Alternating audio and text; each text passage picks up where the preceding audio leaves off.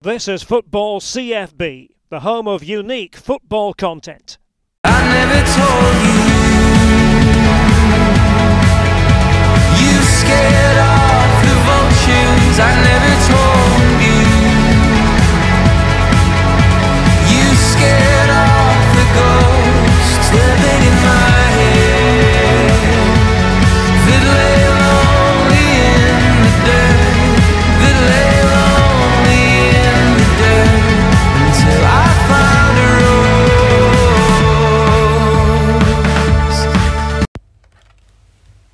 Joining me on the Football CFB podcast, Richard.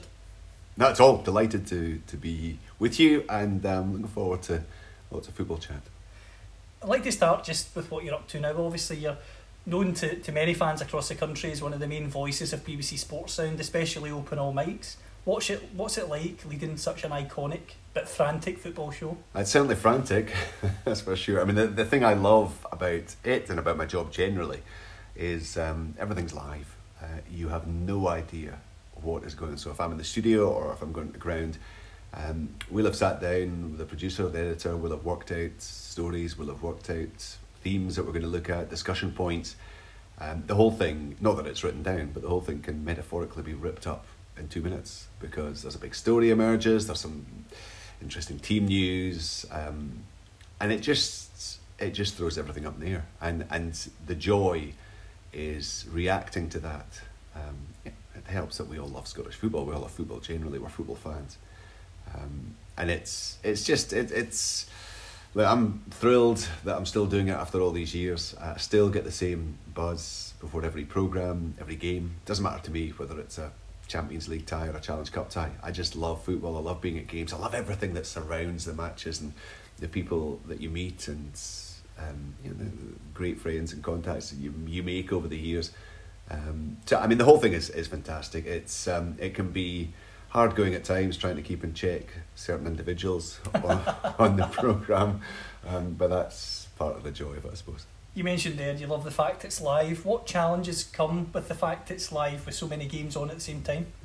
Yeah, it, I suppose after a period of years, I mean, I've been doing it a long, long time now. Um, the, look, Scottish football still has the ability to shock and amaze you, um, but there's generally speaking, there won't be anything that comes up during the course of the afternoon or the evening that I've not had to deal with before. And the main part of my job, I've, I always feel, is if nobody else is speaking, then I need to speak. So, um, and there's many a time where I will open my mouth and I'll start to speak and I've got no idea what I'm going to say. But I, I, there's a kind of defence mechanism kicks in. I quite like that as well. You know that that's part of the buzz as well. Um, but yeah, no, I mean lots of times where um, I'm way down a verbal cul-de-sac uh, with no hope of retrieval, and then somehow eventually I pull myself back out of it. So I, it's just that it, it's it's the fact that you're on edge um, for potentially three and a half, anything from three and a half to eight or nine hours, depending on, on what kind of program we're doing.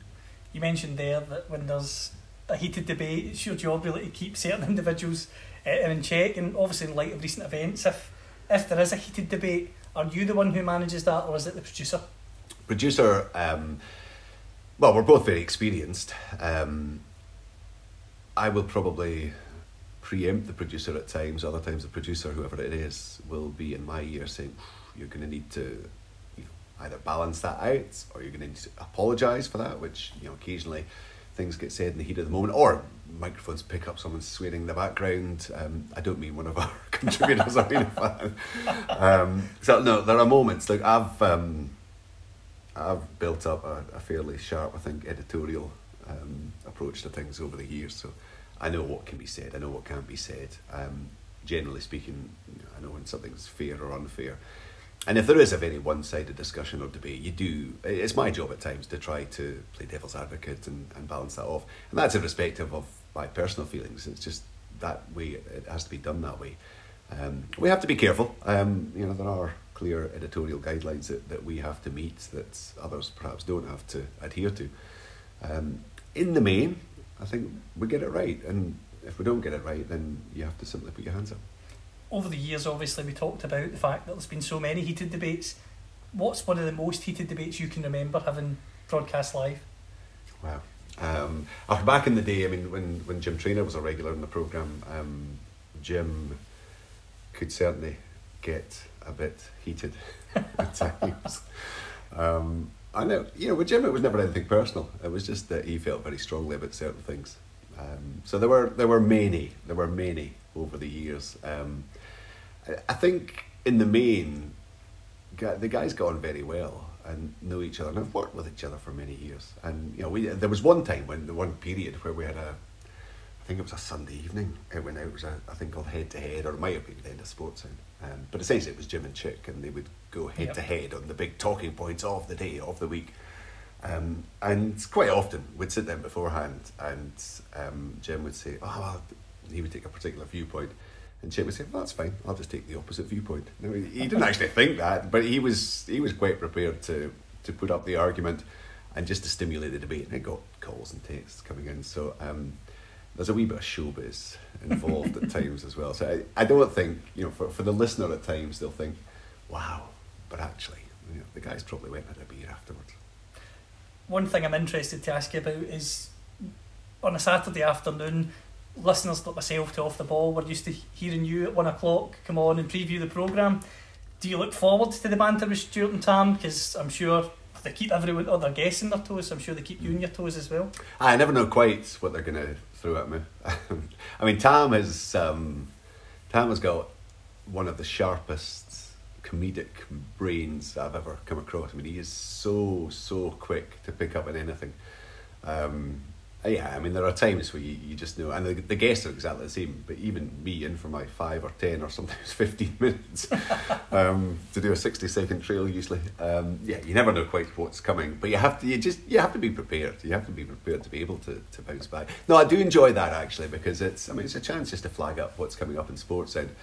Um, but I always kind of feel that I can probably say things in that little part of the program that I couldn't see on Sports Sound. Um, I'm never going to say anything it's going to take us off air, but no, it's fine. It, you kind of feels almost like there's a, a bit of freedom. Um, I think the guys have they've been brilliant over the years. I mean, when, when they first started, um, they did cause problems for us in Sports Sound because people just didn't appreciate what kind of and, and the the show, their show, has um, it's kind of morphed over the years. It's a very different animal now to what it was back at the start. Um, but yeah, we we'd have problems with managers and players saying, "Oh, they said this, they said that." Jim Jeffries, I remember in particular, one time was furious over something that was said off the ball. I said, "Jim, it's it's humour, it's comedy. Um, yes, it's football orientated, but they're a completely different beast to sports sounds. Um, and, and things were always smoothed over. But I do remember pointing out to someone, look, if, if Johnny Watson had said that and only an excuse, you'd have laughed. Well, this is it's the same type of program. They're going for the same type of audience, trying to get laughs. Um, ah, they've been they've been fantastic over the years. We know Stuart obviously is a big St Johnstone fan, Tam's a big Motherwell fan, yourself, you're a big Aberdeen fan. Really?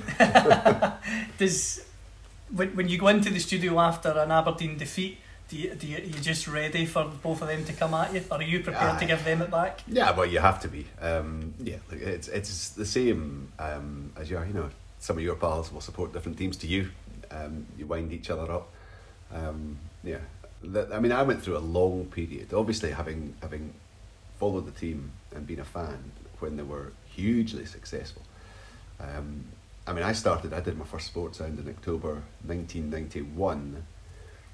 Um, and right the way through until the League Cup final win in 2014, we'd won one trophy.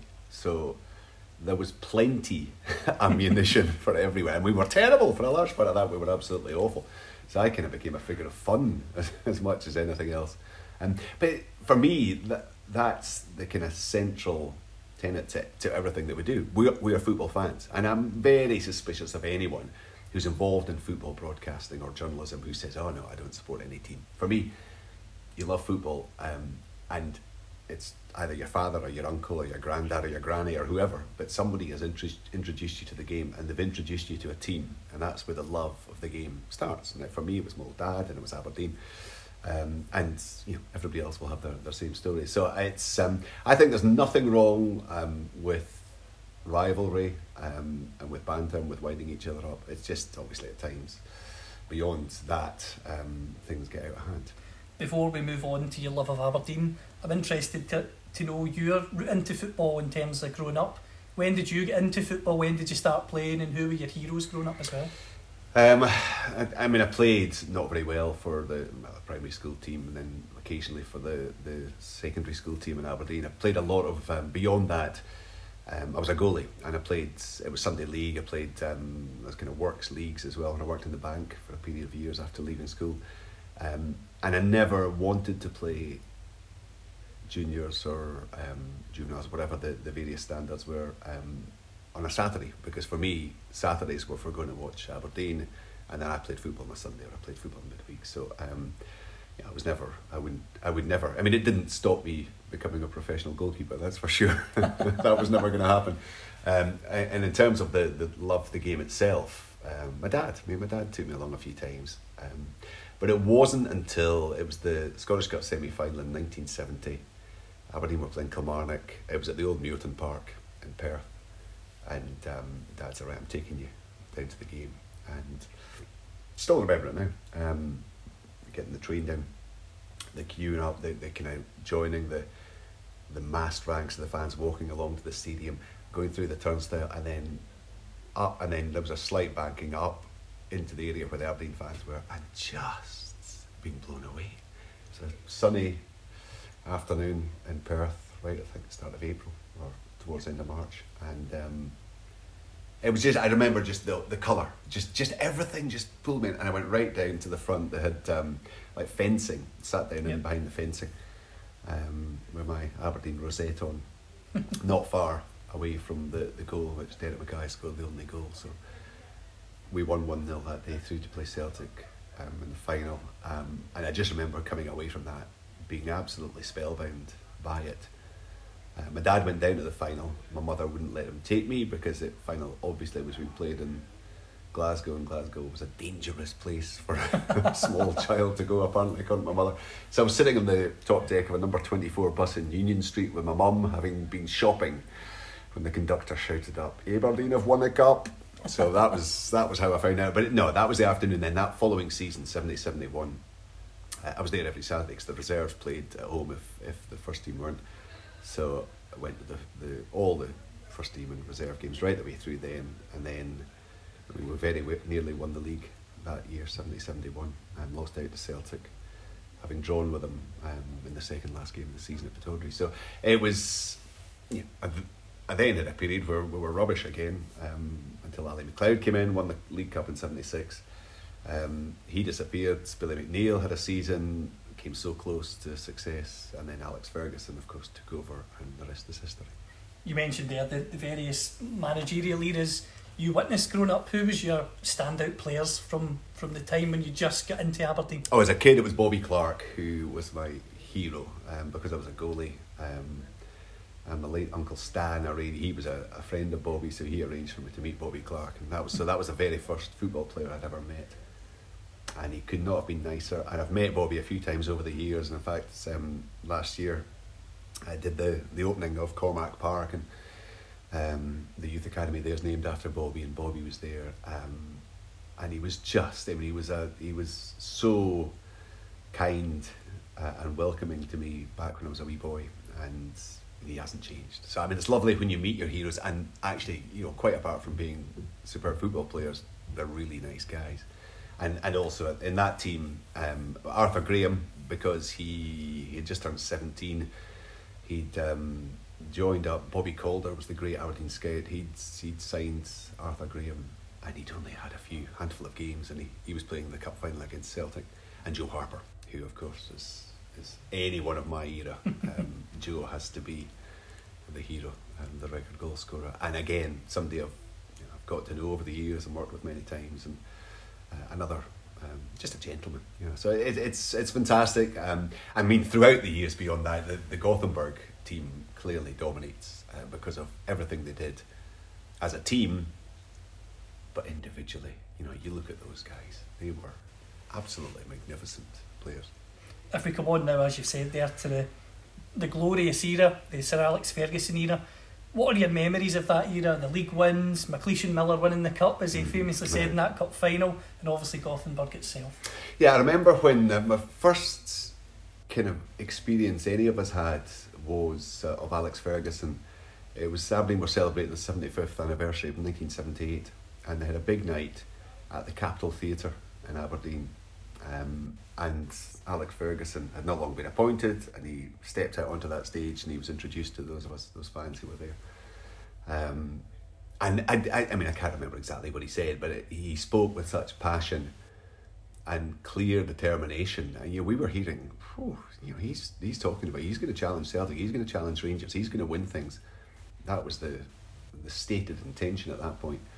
Um, and he, you know, he had his moments. Lost a couple of cup finals. Um, there were a few disappointments, but then it's it came. You know, he he began to piece. The, some of the players were already there. He began to piece the team together. He brought in Mark McGhee. He brought in Peter Weir.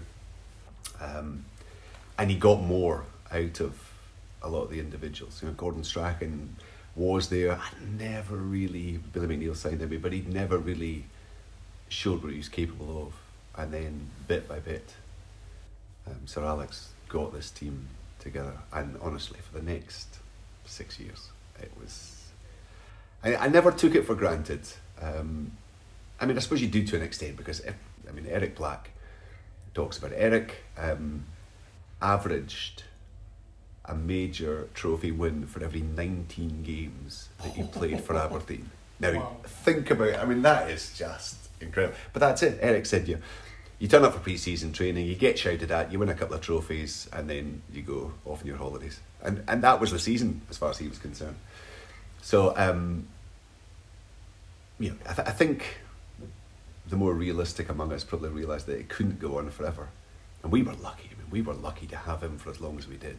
Um, you know, if, if a manager in charge of um, one of the Scottish clubs these days had enjoyed that kind of success, he would be away the minute after. I mean, you know, if a, if a manager of a Scottish team wins a European trophy now, he will not be at that club next season, will he? I mean, he'll true. be elsewhere. So, I mean, we, we held on to him for another over three years, three and a half years after that, before he went to Manchester United. So, it was um, it was a magnificent period. I feel so blessed that I was around at that time and able, as a fan, to go to all those games. in terms of winning league titles and and winning cups, you mentioned there that as fans, yes, at times, although you try not to take it for granted, you can kind of get sucked into that because it's happening so often. Looking back at that era now, before we come to Gothenburg, just obviously we talked about how wonderful it was. In terms of Sir Alex himself, he was obviously quite, how shall we say, quite harsh on the players. I mean, that cup final where you win the cup and he comes right out after the game says McLeish and Miller won that cup for us all. What are your memories of that? Because obviously as a fan, you're caught up in the emotion. Oh my goodness, we've just won a cup. Whereas his reaction after the game, you'd think you'd think you'd have lost. Yeah, he just looked at things totally differently. I mean, he was such a perfectionist. Um, and when you consider that this came 10 days after they'd beaten Real Madrid to win the European Cup Winners' Cup, they then uh, beat Rangers at Hampden to win the Scottish Cup. Um, I mean, it seems utterly bizarre to think of that, but his, his great friend and rival Jim McLean was exactly the same. Um, Jim didn't enjoy the same success in terms of winning trophies. Uh, he did win trophies, but nothing like Sir Alex did. But he was he was equally as hard on his players, and it was all down to the fact that he he set standards and he wasn't prepared for those standards to drop. Now, as fans celebrating on the vast Hampden terracing, it certainly never crossed my mind at any point that well that was a bit of a rubbish performance. I, was just absolutely thrilled that there was another trophy. Um, but that one hit, hit the players. I mean, I've spoken to various of the players about it. Um, they they were used to, excuse me, they were used to um, his outbursts at times, and the fact that he demanded so much of them. But they felt that was unfair, um, and he did. He del- did apologise. I think it was St Andrews they'd, they'd gone across to um, to have a party uh, to celebrate, and it was somewhat muted. Um, in fact, it may even have been the next day. But but anyway, he did. He did. I think accept they had probably overstepped the mark um, when you consider what it was at the end. You know, most of those players will have played back then, um, and certainly the ones who were playing for Scotland. Um, I think Miller, McLeish, Leighton, they were, for a couple of seasons, they were averaging 69, 70 games a season. Um, so they'd come through everything, and they'd done so in the last couple of matches um, to win the Cup Winners' Cup, and just miss out in the league in between times. And then win the Scottish Cup as well. So, um, no, very, very strange, but just another indication of of that man who is. I mean, he's the most remarkable man I've ever met in my life. Talk me through Gothenburg from a true Aberdeen fan's Yeah. perspective. Um, I suppose the excitement really began four minutes into the first leg of the semi final because by that stage we're 2 0 up against Waterschei, the, the Belgian team. Um, and back then, well, still there, but um, the, we, I would sit and I would go to different parts of the ground. Um, I didn't really. Sometimes you go a whole season. We go to one wee bit in the stand, or but that particular evening, it was a lovely um, kind of spring evening.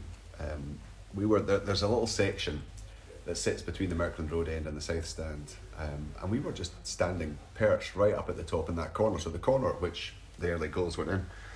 Um, I mean, there were people falling down the hill behind it. Anyway, at, at 2 0 up after four minutes, I oh, we're going to the final. I'm going to Gothenburg. Um, and we, we won 5 1 that night, um, which I think we were fairly secure that we were going to be there. So I worked in the bank at the time, and I went in the next day and said to my boss, look, and who's a big Aberdeen fan, Ken McLaughlin, said, Ken, um, I need to go to that final. I need, I need holidays. He went, "Oh, that's fine. So he put me down. That's fine. The holidays were secured. Um, and then quite quickly it became clear that there was going to be this ferry, the St Clair, that was going. All my mates were going. I'd never flown before. I was terrified of flying. Um, so the ferry was the the answer. Um, but when I phoned up to try to book, they said the ferry had sold out. so the next option was flying. Oh my god. Anyway, I did. Um, I couldn't afford. I mean, I had no money. I couldn't afford it. I again went to Ken and said, um, "I need to." Well, I'm going to Gothenburg, but I don't have any money. He went right. So so we arranged a personal loan, which was for a new fridge and a stair carpet, ostensibly. But actually, so I was still paying that for pay that off over two years. Um, it was actually quite nice. Every time the payment came out, it was just a little reminder of Gothenburg. Um, but yeah, um, so we flew and um, flew in, landed the day before. It was absolutely bucketing with rain. I went into a big superstore and um, I bought this um, this red waterproof suit, which uh, was was obviously a, a pretend Adidas one. I think it probably it either had two stripes or four stripes down, down, down the sleeves and the legs. Um, I wore this bloody suit for the next forty eight hours. Um, yeah, and then just to walk along towards the stadium, and you could feel everything just beginning to build up. And just, I mean, there was just Aberdeen fans everywhere. There was a fountain outside the stadium. There were people in the fountain. Of course, we were so soaked anyway. It didn't matter. And then inside, and it was just. A, I mean, it, how that game was played, I'll never know, um, given the conditions and given the pitch. Um, Going into the game, did you honestly think Aberdeen had a chance of winning? We actually got stopped. Now, I I worked in the bank at the time, as I've said. Um, we actually got stopped by um, Swedish television. They were doing the vox pops, so just getting little snapshots from all the fans. And uh, I remember very confidently telling them that Aberdeen were going to win. I think 2 0, I said, but uh, yeah, confident that we're going to win. I think as I've got older, I've become more fatalistic about things. But then I was young and full of optimism. Um, so I- I just kind of felt it's what we did. We, we didn't lose cup finals back then. You know, after those first couple that he lost, we never lost another cup final. Um, so it didn't matter that it was Real Madrid. Um, it didn't matter that it was a European final. It's what we did. We went to finals, we won them, and Willie Miller lifted a trophy in one hand at the end of it all. Um, I mean, the match itself was just, it was crazy. Obviously, got the early goal, and then Big Alex back pass got caught up in the rain. Uh, you know, Jim Leighton conceded the penalty. He'd have been sent off these days. Back then, wasn't. Um, they score from the penalty, um, and then right the way through Johnny's header, um, and then the moment right at the end where Real Madrid get the free kick. It's about twenty yards out, and they try to take it quickly, uh, but the referee stops it. He says, "No, no, you've got to take it again." And it was um, I think Salguero's his name, the the fullback. He came up and he smashed this ball. And obviously, honestly, from the angle we were at, you could have sworn it was just going to go inside Jim Leighton's left hand post, and it must have missed by an inch, two inches. Um, and that was it. You know, you knew that we were going to win. I mean, the scenes afterwards. I mean, obviously, I've reviewed the footage so many times, spoke to the guys a lot of times about it. but I just remember the just everybody dancing around, going mental, and then the players were all across and they got the trophy and they're right in front of us. Um, and just the sheer, undiluted joy and elation of it all. And it wasn't, it probably wasn't until a wee while later that it kind of sunk in with me. But Real Madrid weren't quite the team then that they have been in the last 10 years, or had been previously, but they were still Real Madrid. Absolutely. Um, I thought, wow, we beat Real Madrid in a European final. Um, I think I'm right in saying that we're still the last team to beat them, I think, in a European final. Um, is that right? Well, anyway, that was a start at one stage. So it just, from this distance, it's incredible. And I look at my, you know, my, my oldest boy is an Aberdeen fan. Um, you know, his Gothenburg, his equivalent of Gothenburg is, um, you know, the occasional win we've had in, in Europe or, or winning the League Cup in 2014, um, which were great achievements, you know, in their own right.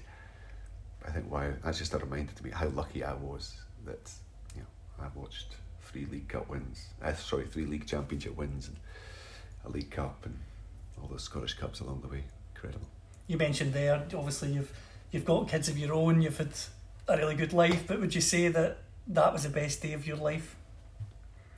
I, I mean, as a football fan, it's unparalleled. Um, the the only one that comes even close was the quarter final against Bayern Munich, which has gone down in history as Pittodrie's greatest night. Um, you know, we're two one down, heading towards the closing stages, having drawn nil nil in the Olympic Stadium in the first leg, and then you get sixty seconds, the like of which I'll never see again. I don't think you it.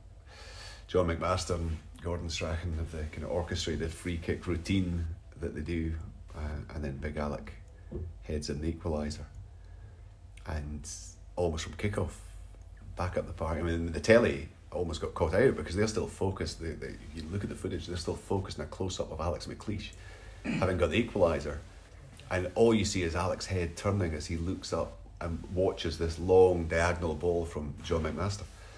Um, and then the camera cuts just in time to see Eric Black head it, the keeper, push it out, and then Hewitt actually actually sliding, almost I mean losing his footing, but somehow managing to, to hook it in. And my dad's um, by that stage he wasn't going to all the games, but he was certainly at that one. And I just remember turning round and he was standing on his seat, screaming and singing, "Here we go, here we go, here we go." Um, so I mean that was that was sensational, and uh, probably the next one in terms of being an Aberdeen fan, the next one would have been that twenty fourteen League Cup final because it had been such a long time. As Stewart Milne so famously um, said live on Sports Sound that night, um, nineteen years, one hundred twenty minutes, and then effing penalties. Um, it's, well, he didn't say effing, obviously. Um, you know, I, I, I felt huge wave of emotion that day because we'd waited so long. Um, and just to see your team winning, you know, the, the Celtic fans, I hope, I hope they're making the most out of it. It may not be gone for years yet, um, given their dominance, but I hope they're not taking it for granted. I hope they're making the most of it right now. Because there will come a spell, and it might not last, you know, it might be eighteen months that they go without a trophy, but you know, um, you couldn't have imagined Aberdeen going all those years without winning something. Um, and I felt, I mean, it felt my son, you know, it's the first time he'd ever seen Aberdeen, or will remember having seen Aberdeen win anything. So I mean, I really felt for him as well, but felt for the players, you know, guys like Russell Anderson, who was, um, you know, a club legend, um, had given so much to the club, been away, come back, and and to see, you know, Big Russ holding up the trophy and, and the players around him, and just seeing what it meant to them. So I mean, that was in its own way very very special, but you know, light years away from beating Bayern Munich and Real Madrid. You've written an excellent book, Glory in Gothenburg the Night. Aberdeen turned the football and world on its head, and I'm not an Aberdeen fan, but it was it, for me. It's an excellent book that Thank you. just summarises just how iconic a moment that was in Scottish football. How proud were you to write a book, and what are the best stories you've got from talking to all the players in that team from that era? Yeah, um, it, it kind of came out of the blue almost. I got approached by um, an agent who said, "Look, I'm always looking for new people to, to do books. Um, is it something you've considered?" I said, "Well, yeah, I have considered it, but never really got around to it." So we met up, had a coffee, um, "Oh, you know, what would be the obvious topic?" So this would have been, this would have been about the September two thousand and eleven. Um, so we were some eighteen months away from the thirtieth anniversary of Gothenburg. I said, "Well, that's got to be the obvious thing to do." Um, so I had numbers for quite a few of the guys. I got introduced to, to others, managed to get so I tracked tracked them all down, and and so I had to come up with a synopsis, and the synopsis essentially was well, obviously it's going to be all about the run and, and winning the trophy, but each of these players will have a story to tell. So that's how the the format merged. Um, it was about right. Each story will take us through a, a little part of the run, but it'll also tell the story of the career of each of those players, um, or certainly the twelve who took to the field. Um, so that was brilliant. Um, I mean, there was one time when I looked at my phone, and my recent call list was Willie Miller, Alex McLeish, Gordon Strachan, Peter Weir, Mark McGhee. I'm just thinking this is just insane, you know, for somebody who grew up watching this team, um, and they were all brilliant. Um, I, uh, I mean the the late Neil Cooper, um, you know, and any of us who who knew Neil still, you know, still get very emotional um, that he's no longer with us. He spent um, two hours. I, I mean, I could barely when I was listening back to it. Um, I could barely transcribe it at times because it was just two hours of laughing. I mean, the stories that kid, well, I say kid, he was a kid at the time, obviously, um, of the misdemeanors he would get up to um, and how, I mean, the, the, he was out, his one of his, his regular haunts was Shampers, which was a nightclub out Deeside Way in Aberdeen, and, and Neil was a regular there, but was there many times when he probably shouldn't have been. Well, definitely shouldn't have been. Fergie had his spies. Um, so eventually he went through this process when um, he was he was asked on the Monday morning, "Were you at Shampers?" No. Were you at Shampers? No. And he just he kept this out, and then um, he was going to be dropped, but Ferguson played him, and um, eventually, eventually Neil had admitted that yes, he had been in Shampers, but he'd only been drinking coke that night, which again was a, a barefaced lie, I'm sure. um, so they were playing, playing a League Cup tie against Meadowbank at Pittodrie, and um, he was sent out with a warning: "You better play well today, Cooper." Um, he said he went out and he scored. I think in his whole career, he only scored something like five goals at Pittodrie, but he happened to score that night. He was straight across the dugout. He said he was, he was moonwalking in front of the dugout, in front of Ferguson, who was going absolutely mental. Um, and there was lots of stories with Neil. Um, and I think what I loved about so so guys like um, Neil, John Hewitt, Neil Simpson, um, in particular the, the local boys. Um, you know, it meant an awful lot to them. Uh, but Neil and Johnny were sharing, and and the, bizarrely, um, for those who know the Aberdeen dialect, um, that they were staying in a place called Farzat, um, which is where's that? Um, if you come from the northeast, so that kind of was spooky. But John and, and Neil were they're sitting in the hotel room the afternoon of the game, just shaking their heads, thinking, two northeast loons away to take on Real Madrid in a European final. I mean, it's just it's. It, it, I mean, I still get shivers just thinking about that. I mean, in terms of the guys generally, the the, the one who um, didn't actually play but got a medal because he was on the, the bench because he'd had a, a career-ending injury was Stuart Kennedy. Um, and and that's one thing. As much, I mean, I, I, there was so much to come out of the I write in the book, but I hadn't appreciated just what a driving force Kennedy was to that team.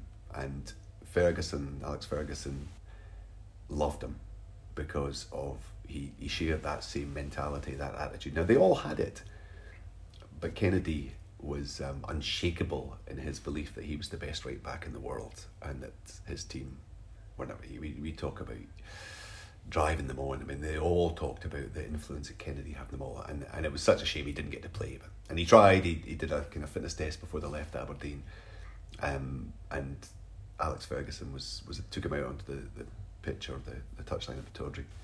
I want you to run up and down there. And Kennedy had said, you know, the, the pain was searing through his knee, and he was, but he was doing these runs, and he was gritting his teeth, and he was determined to play. Um, but he said he did a couple of runs, and Ferguson just strolled up to him and said, "Look, I'll put you on the bench." And that was, yeah, I suppose a rare moment of compassion that has come out, you know, from Sir Alex. But it's because these guys meant so much to him. Um, and Kennedy is just, I mean, he's all the boys, all the boys will talk, about him. Um, I mean, I've done events with Stewarts. we inducted him into the Hall of Fame. I was supposed to do a Q and A with him. Um, there was a queue, but just one. and, then, and then he just took to the stage with a microphone. Um, just as, I, I mean, just a larger than life character. But um, it was, these were talented guys, but it was that inner strength that they had. They never thought they were going to lose. They would come down to Celtic Park, they would come down to Ibrox, and they would generally they would win or they would avoid defeat in those games. And so much of it was down to um, that same. eh, Alex Ferguson instilled it to an extent in them. He certainly cultivated it, but they all had it. Um, but Kennedy probably had it more than it. So, so that was a that was a real learning curve for me.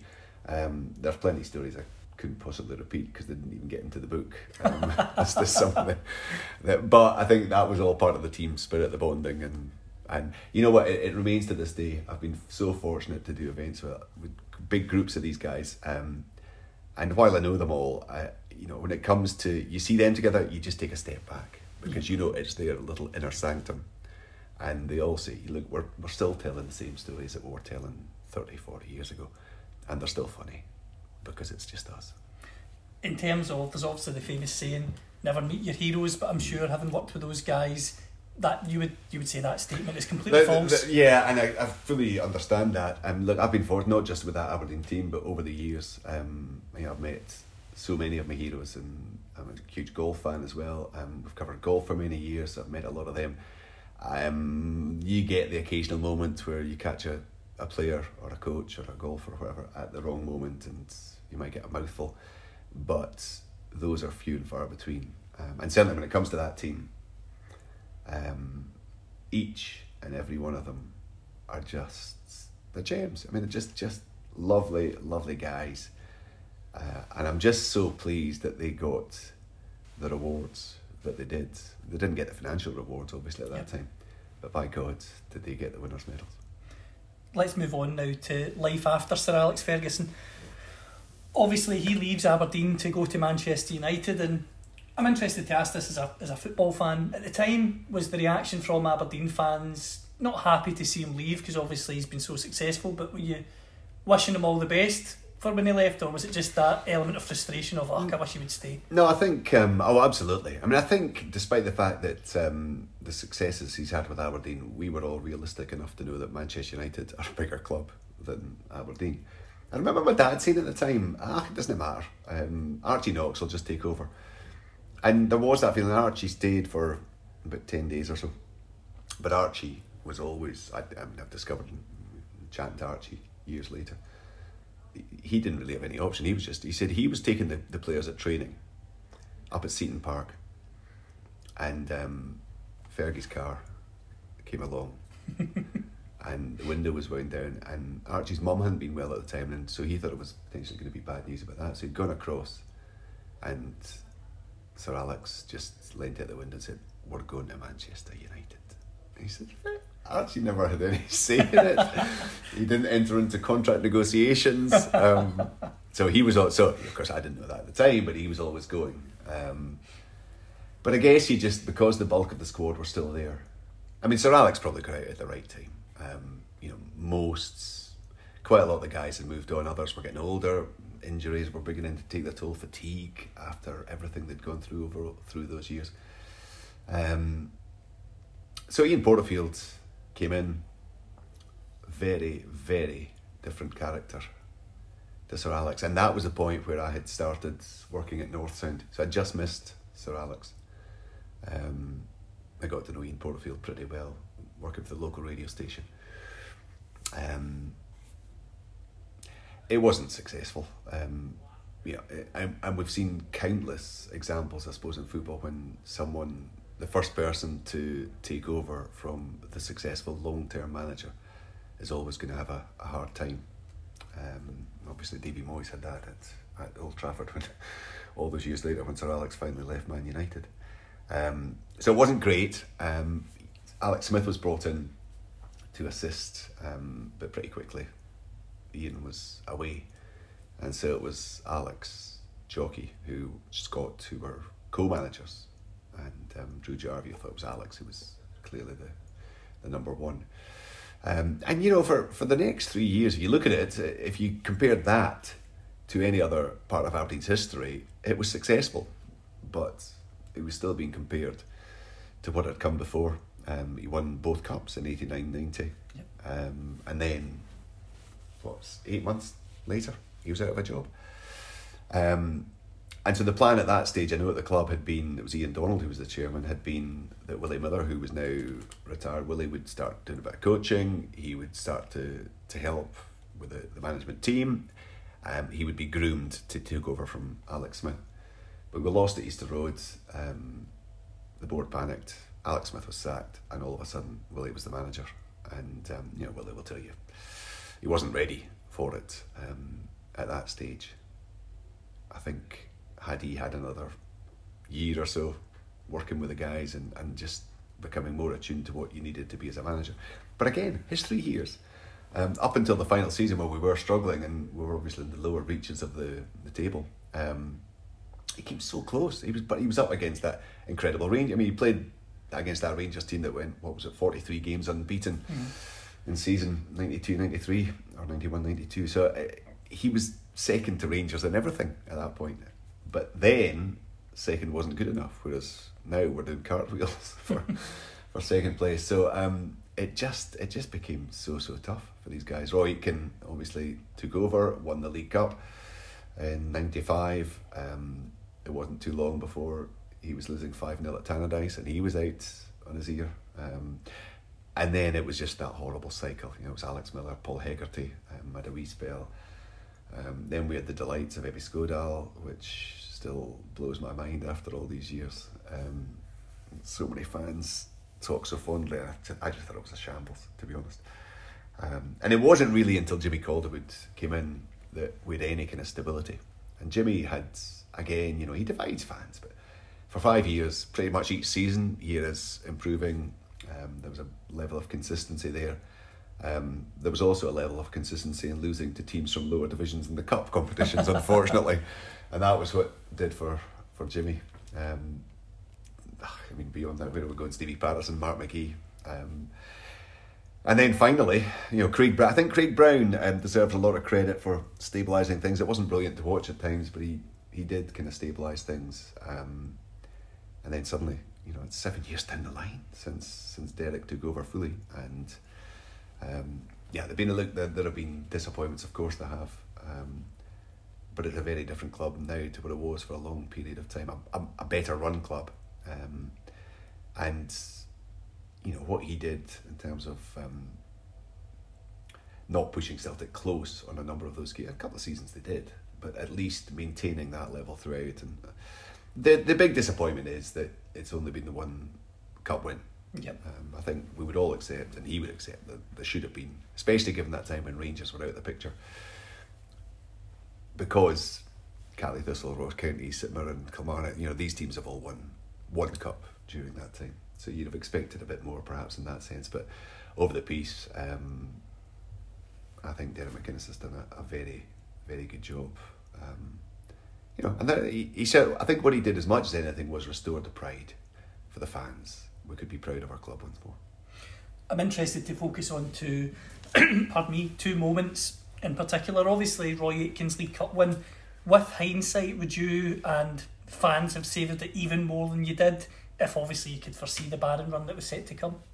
yeah, yeah. I, it was a strange day that because um, I think I'm right in Dundee were in the second tier at the time, um, and it was one of those. And maybe it was still a half. We'd lost a few cup finals since then, but um, maybe there was still a part of you. Just well, we win cup finals, um, but I don't remember going along. Despite the fact we hadn't won anything in five years at that point, I don't remember going along to Hampden that day feeling nervous, feeling on edge.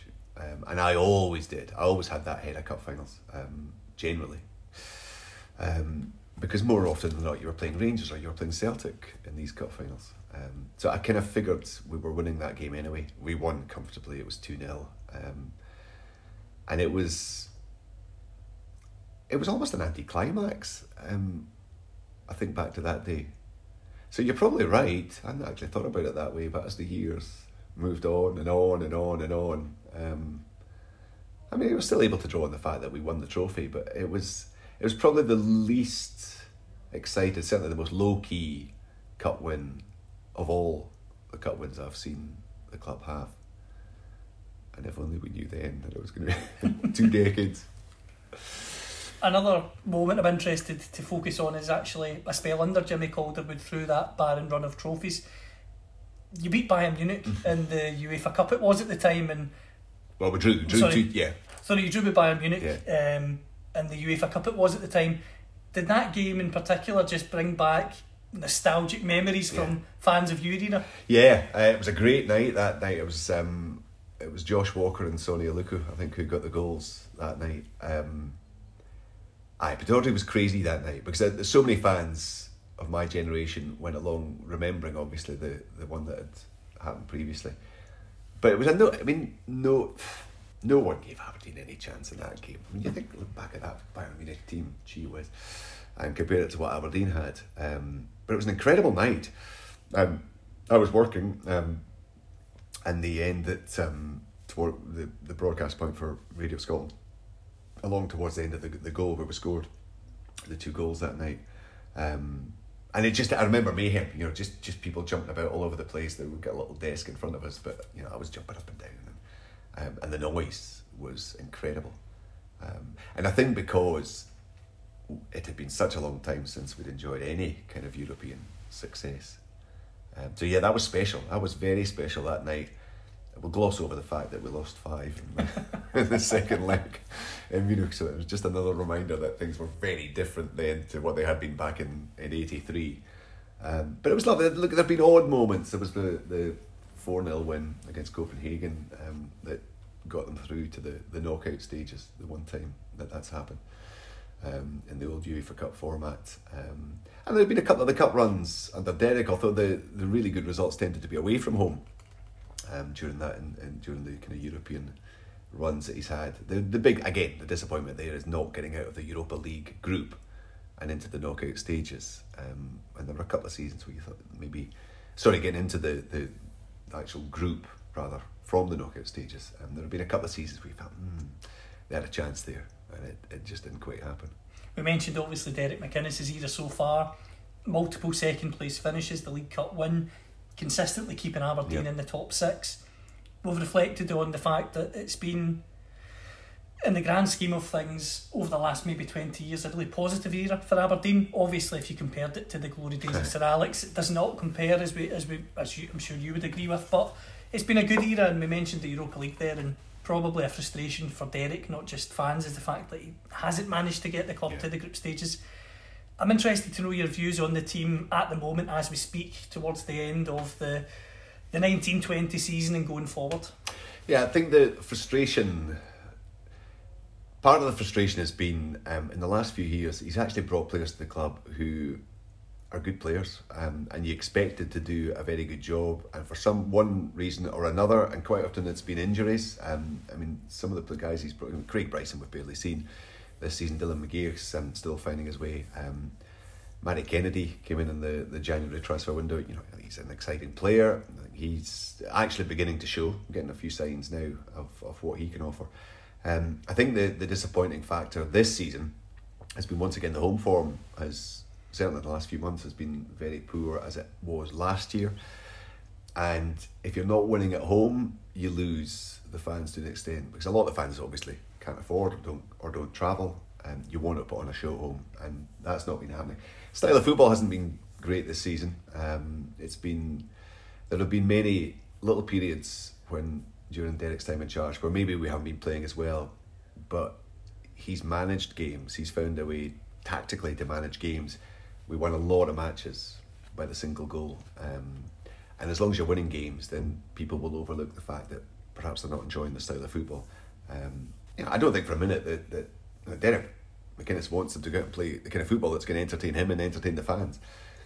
But it just this season it hasn't happened. Um, there there've been a couple of spells where have been really difficult to watch, and then all of a sudden you get the cup tie at Rugby Park replay against Kilmarnock. And I was I was wasn't working that night, so I was there. Um, and you just get reminded as to how good that team can be at times. I mean, the first half we were awful, but actually played so much better beyond that. Um, I think it's a good squad. I think um, if he's got everybody fit, sometimes you wonder if he still really knows his what he wants in terms of his best eleven. Um, but I guess managers nowadays um, want those options, whereas back in Sir Alex day, you could pretty much give 11 or 12 players who, who would that would make up the starting lineup. It's very different these days, and there are more options, and players managers tend to use the squads.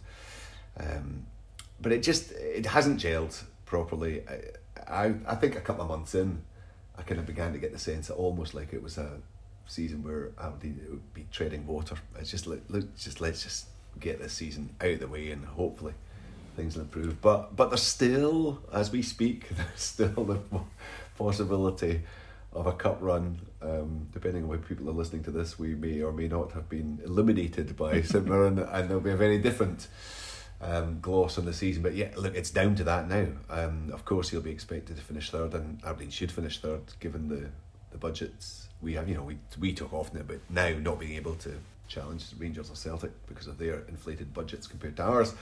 Um, well, the Aberdeen budget is is such that they should certainly be finishing, and the squad as such should certainly be finishing third. If we don't, but get to a cup final or win the cup, then nobody cares where you finish in the league. It's about winning the silverware, um, and it would. I know it mean an awful lot to him. It mean a lot to everybody at the club, but everything is now down to the Scottish Cup and I'm getting nervous just even thinking about it. now, I want to ask this question, and I'm not trying to to ask it to get a controversial answer for yourself or for a headline. I want to ask you, as a genuine Aberdeen fan, seven years is a long time in football for any manager, especially in the modern era. You look at Hearts and Hibs in recent years, chopping and changing managers quite a lot. Do you think the time is coming? I'm not necessarily saying this summer, but in the next 18 months, where it's maybe time not just for the club, but also for Derek McInnes to, to get a fresh start and a fresh challenge elsewhere. Well, I mean, the, the contract runs through until summer 2021 as it stands. Um, I mean, I think there is this, this notion within the game that a manager can almost outstay his welcome, that there's a, a kind of finite period of time. Um, and I certainly a lot of people felt that with Jimmy Calderwood. He does five years, and by the end, you kind of felt probably benefit the club and Jimmy um, for a parting of the ways, although Jimmy didn't see it that way. Um, I think it's maybe a little bit different these days in that there's so much churn when it comes to the squads. Whereas before, if you were if a manager was there over a period of four or five years, the bulk of the squad would probably remain during that time. So the same players were hearing the same messages, getting the same team talks. Um, so I suppose it's incumbent on the manager then to try to find different ways of engaging the players and inspiring them. Um, I mean, it, whenever it happens, um, and irrespective of the circumstances, I would hope that Derek McInnes gets the kind of send off that he deserves because he does. He's done a fantastic job at Aberdeen. Um, he's had a couple of opportunities to move, obviously, and has, yep. has turned them down. Um, and I think part of that was down to the fact that he knew the love and respect there is from at Pittodrie. But also he knew he was at a good club. he was at a club that gave him the potential to continue to enhance his reputation and to, to win things that hasn't quite turned out. Um, you know, I mean, I'm certainly not going to sit here and say I think Derek McInnes should go in the summer or next year. Um, a lot will depend, I suppose, on how this season concludes, what kind of business he does next year, and whether he can freshen up the squad to the point where it gives him a fresh challenge, I suppose. Um, I mean, I, you know, the club are in no hurry to get rid of Derek McInnes, but it will be driven by results. And the I think, I mean, I think what you would say, and everybody would appreciate, is the next couple of months are very important um, because it is a long time that he's been in charge.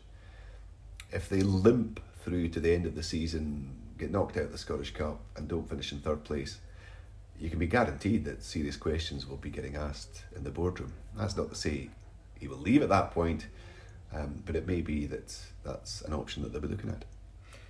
Two questions to finish on in relation to Aberdeen before we come to around the quick fire questions. Having watched Aberdeen for many years, Richard, and obviously through different eras, and the game's changed now to the point where finances seem to dominate, sadly, not just in our game but the worldwide game. With that in mind, do you think Aberdeen will win another title in your lifetime, realistically? No, no. Um, I think we had the chance in Ronny Deila's last year at um, in charge of Celtic. Um, it didn't help at the end of the January transfer window when they went out and signed Stuart Armstrong and Gary Mackay-Steven and, and and you know and there you go the finance they were in a position where they could do that Aberdeen couldn't have done that or couldn't do that at the time but I think that was the opportunity we, we got them to within three games at the end of the season um, before they clinched the title which is the you know, the closest anyone has pushed them over a whole number of years now so um, no I, look it would be lovely I would die happy if I thought I could actually see them win another league title. But right now, given where the game is, um, I wouldn't see that as a possibility. I'd like to finish on a positive note. I'm sure you'll be pleased to hear, obviously, the club's got a partnership now with Atlanta United in the United States. New training ground has recently been opened, and obviously, the new stadium hopefully in the way over the next few years. In terms of the next 10 years or so ahead for Aberdeen, do you see the club heading in a positive light with the new facilities and the new partnerships they're creating? Yeah, um, Cormack Park is is great. It's fantastic. Um, I've been out there a couple of times, and I know the players love it. It's a little bit um, open to the elements, um, just in terms of where it is. But so in the middle of winter, it's- not brill- brilliant. I think with the wind and the rain whistling across there, but over the piece, it's a fantastic facility. I know the the guys are enjoying it. Um, talking to one or two of them, they're saying that you know they're they're kind of happy. They, they stay there. You know, they, they they they do their training session. They'll get their lunch. They'll do a bit extra in the gym. They'll just it's somewhere where they can they can kind of focus and they can stay as a group. Um, the stadium, it, there's still major challenges ahead in Yep. terms of the, the finance, but um, you know the certainly the the clear expectation and desire is that the stadium will be built there, and you'll have a you know whole hub. Um, I think I, I'm, quite excited. I mean, I'm Dave Cormack's the, the relatively new chairman. Um, Dave's been very successful in the states. Um, has the contacts, has very wealthy friends, which is always nice. And a couple of them have been involved. I've got involved in the club, and the whole Atlanta United tie-up came through Dave and his contacts. Um, if he has his way, it will be an exciting time because um, you know he's very much an ideas man. He he's come with clear. fre- Although he's an Aberdeen boy, he's come with clear, fresh thinking from um, his many years in the states, both in terms of business and also the sports world there. So, um, look, I think there's there's reason there's reason to be confident and optimistic about what lies ahead. Um, but all that will be driven by what happens in the park, of course, um, because that's what football fans are like. You can throw all the initiatives you like at us, but if we're not winning on a Saturday afternoon or a Wednesday night, whenever it is, then you know there, there's doom and gloom around. So, but no, over the piece, I, I think look we're in a good position. We're I'm debt free, of course, um, which has has been a, a fantastic thing in the last few years. That's come to get sorted out. So um, I think we've we've got the the platform there. There are certainly facilities there that will help. Um, hopefully, even more facilities to come. So yeah, look, ah, let's just say I'm optimistic about the future. First quick fire question, and this doesn't just relate to your time as an Aberdeen fan, but your time in broadcasting as a whole. Who are the best players you've seen live? Um, Brian Laudrup, uh, in terms of Scottish football, uh, playing in the domestic game, Brian Laudrup, um, Paul Gascoigne in that little spell, um, Henrik Larsson, absolutely. Um, beyond that, in, in, in terms of Scottish, Kenny Dalglish, I just I didn't see an awful lot of Kenny Dalglish, but I saw enough to make it clear what uh, an incredible talent he was. Um, you know, uh, one of the guys who, who didn't make my who wouldn't make my all time top Aberdeen eleven, but Ian Jess was as naturally gifted a player as I've ever seen pull on an Aberdeen shirt. But beyond that, because of the, the European ties, you know, I've, and and international games, um, I mean, there are very few that I haven't seen over the years. Um, All time favourite international player Zinedine Zidane, um, and I will thank my lucky stars to the day I die that I was at Hampden that night when he scored what is unquestionably the best goal I've ever seen live the the volley into the top corner against uh, Leverkusen. So I mean, it's just I've been very very fortunate in that respect. Interested to ask you a question on Zidane actually, just because you've mentioned him there. Obviously, the the generation now it's all about Ronaldo and Messi, and maybe back through the generations it was Maradona or Pele. Do you think that the debate that's shifted around those four players in particular has maybe taken away from the fact that Zidane was an extraordinary footballer and maybe he should be up there as well? Yeah, I mean, he was he was a different type, I suppose. Um, yeah, the the the way his career ended was so completely out of character. Um, I just loved that. Look, I can appreciate the merits of all those players, um, and I love watching them, and I've loved watching players prior to that as well. Um, I don't know, maybe it's just something. Platini, I, I loved watching Michel Platini, um, who maybe it was the way he kind of glided through, and, and Zidane does that as well, or did that as well. Maybe there's something about that type of player. Um, I just, uh, for me, Zidane um, was just imperious, and I just, I'm smiling now just thinking back to you know some of what he did.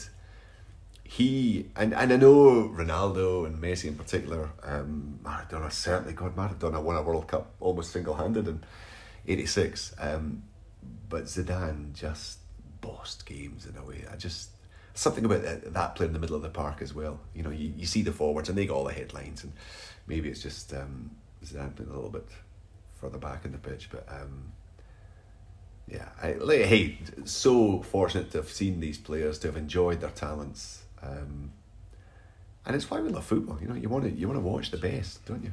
Absolutely, and this next question might be a silly question to ask, considering your Aberdeen allegiance and obviously just, in my opinion, facts of football in general. Best manager during your time covering the game. well, I mean, quite apart from what he did at Pittodrie, um, his records it, was something like 49, 50 trophies he ended up winning. Alex Ferguson, um, you know, those older than me will, will point to Jock Stein, who had an incredible haul of, of success. Um, and even guys like Bill Shankly, I suppose, and Matt Busby, the, who are rightly seen as managerial great, their trophy haul wasn't anything like. And more, I know, appreciate probably more opportunities to win things um, in the years that, that followed. Um, but no, I mean, quite apart from being the best football manager, he is also the most striking man I've ever met in my life. I mean, I've been so fortunate to have done various events with him over the years, got to know him a little bit. He just, to this day, and even after his, his illness, and it was wonderful to see him recover in the way that he did, he's still so sharp. And he's still, he, can, you know, he's one of these people, you know, when Sir Alex Ferguson is in a room, um, he has he has an aura about him. Um, and again, like, I've never had to meet up to his demands in a dressing room or out in the football park. So you know, I'm coming at it from a very different. But I just love listening to him. I love, um, and, and and I've been in the company of other football greats with Sir Alex, and I've loved the fact that they are just like me. they're, they're hanging on his every word, mouth hanging open at times. So um, yeah, just a, a brilliant, brilliant man. You've covered the game in Scotland and European football for many years now. Who's the toughest manager you've ever had to interview? Um, I don't know if I would say anyone I think of.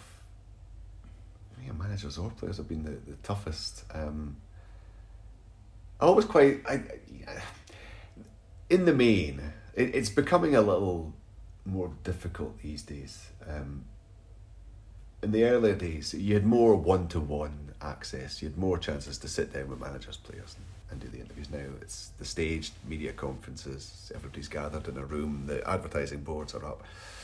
Um, so it's a little bit different now. I, I kind of, um, and I really don't want to sound like a boring old fart here, but I kind of pine for those days. So um, you know, you would get the chance to to, and for a large period of time, and it was during Rangers' great successes. Um, you go and, and see Walter Smith. So the, the the slot that we had for Walter Smith was first thing in the morning. So you went along and you'd sit, maybe ten minutes, maybe twenty, maybe half an hour. Um, you would record the interview, but you would also just chat. Um, and then he would say, "Oh, who you want today? Right, we'll have Richard Gough." Right, so he'd go and get Richard Gough, right, and, yeah, and bring him to you. And now, you know, you've got a whole media team who are set up to almost get in the way of people doing these interviews. Um, so, I, I- and at the time, um, obviously being based in Glasgow, then um, you know we had our reporters in Dundee and Aberdeen. They'd be doing the, the clubs there. Um, so we would do. I would go and do Walter Smith and the and then there was a whole succession of Celtic managers at that time. And you went at lunchtime when you did them, and it was Liam Brady and Lou Macari, and so these are the the guys who were around when I was reporting as such. Um, but again, you sat down, you got insights. They got to know you, so they trusted you, and they would tell you things off the records. Um, so much more difficult, I think, now for the younger guys, the reporters who are who are trying to foster those kind of relationships, which are vital to the job we do. You, people need to trust you. They need to know that they can talk to you. And, and you know, I'm still fortunate in that there are many, many guys, I suppose, that I've, I've got to know over the years. And you still bump into them and you still want to interview them. And they're comfortable in my company. They're comfortable that they're not going to be um, well betrayed in any way, shape, or form. So they'll tell you things, and you know you just store up all these little things, these little nuggets that you pick up over the years. You don't always use them then, but you might use them a couple of months down the line without necessarily attributing them. So. Um, these these relationships are important. So I, I've never found anyone particularly tough. Um, there's the occasional big interview you're doing that is on a, you know, a, a, the big talking point, the big topics of the day. But the bottom line is, this is football. This is a game we're talking about. It's not brain surgery. It's not, you know, going to bring down the government. Um, it's it's football, and um, I think at times we're probably all a bit guilty of taking it a little too seriously. I'm interested to ask about Willie Miller. Obviously, a hero of yours when you watched Aberdeen. What's it like getting to know Willie over the years and working alongside him now? Yeah, Willie. Um, I mean, when I started at Northsound, Willie was still captain, and um, he put the fear of God into me. I used to, I mean, got to know the guys, quite a few of the guys at that time, pretty well. But Willie always just seemed aloof. He seemed to be on his pedestal. Um, and actually, I didn't interview Willie that much when I was at Northsound, partly because I was too scared to. um, yeah, you did, God, the, the team at the time it was it was um, Charlie Nicholas, Davy Dodds was uh, these were great, lively characters, full of fun. Neil Simpson at the time, um, Craig Robertson was a you know got to know Craig quite well at the time, but um, and the the guys who you know Paul Mason who scored the two goals in the, the League Cup final in '89, but. So you know, I used to enjoy going down to Pittodrie. Loved it. I was there every morning. Um, talked to various people. You talk to the manager, but Willie was just, and I think it was. If you watched Willie Miller play, he played that way. You know, he was he had an aloofness. He just you know, it was almost as if no one should be in his space. He he he reminded me a lot of Souness, Graham Souness, the way that Graham Souness played the game. Um, there was an arrogance about him, but that God, that arrogance was backed up by a, an incredible talent, and Willie had that as well. I mean, for me, still the best penalty box defender I've ever seen in my life. Um, so he he then moved into management, and um, his first game was a nil-nil draw at Ibrox, and I was downstairs um, after the game to again. This is before press conferences to, to do the interview, and he came out of the dressing room. I said, "Well, I can I um, get a few words for Radio Scotland?" They went, "No," and he just stormed back in the dressing room. What? I don't know. What the hell am I going to do? You know, as I stood there for about know, another ten minutes, they eventually came out. Right, come on then, let's do it. It. So did the still shaking. Did I was a little bit more experienced by that point. Anyway, did the interview, um, and then three years down the line, you know, he got sacked, um, and we spoke, um, and invited him on the program. It was a couple of months. It wasn't until we played Dunfermline in the the playoffs at the end of that season, and uh, he joined us to do commentary, do the program in the first leg at Pittodrie. So that had been about three months later. It was the first time he'd been inside Pittodrie. Um, I've still got the pictures, you know, the snappers took of Willie with the headphones on, sitting beside me. Um, but quite quickly after that, he said, you know, this has just given me a completely different appreciation of the media, the role the media plays, the importance of the media. Um, you know, he just we were as a manager, we were just an annoyance that he really couldn't be bothered with. Um, and he said, you know, that was another thing that he would have learned. You know, he, he said that um, he would have approached the whole job very differently had he had that kind of insight. So for the past twenty five years, gee twenty five years.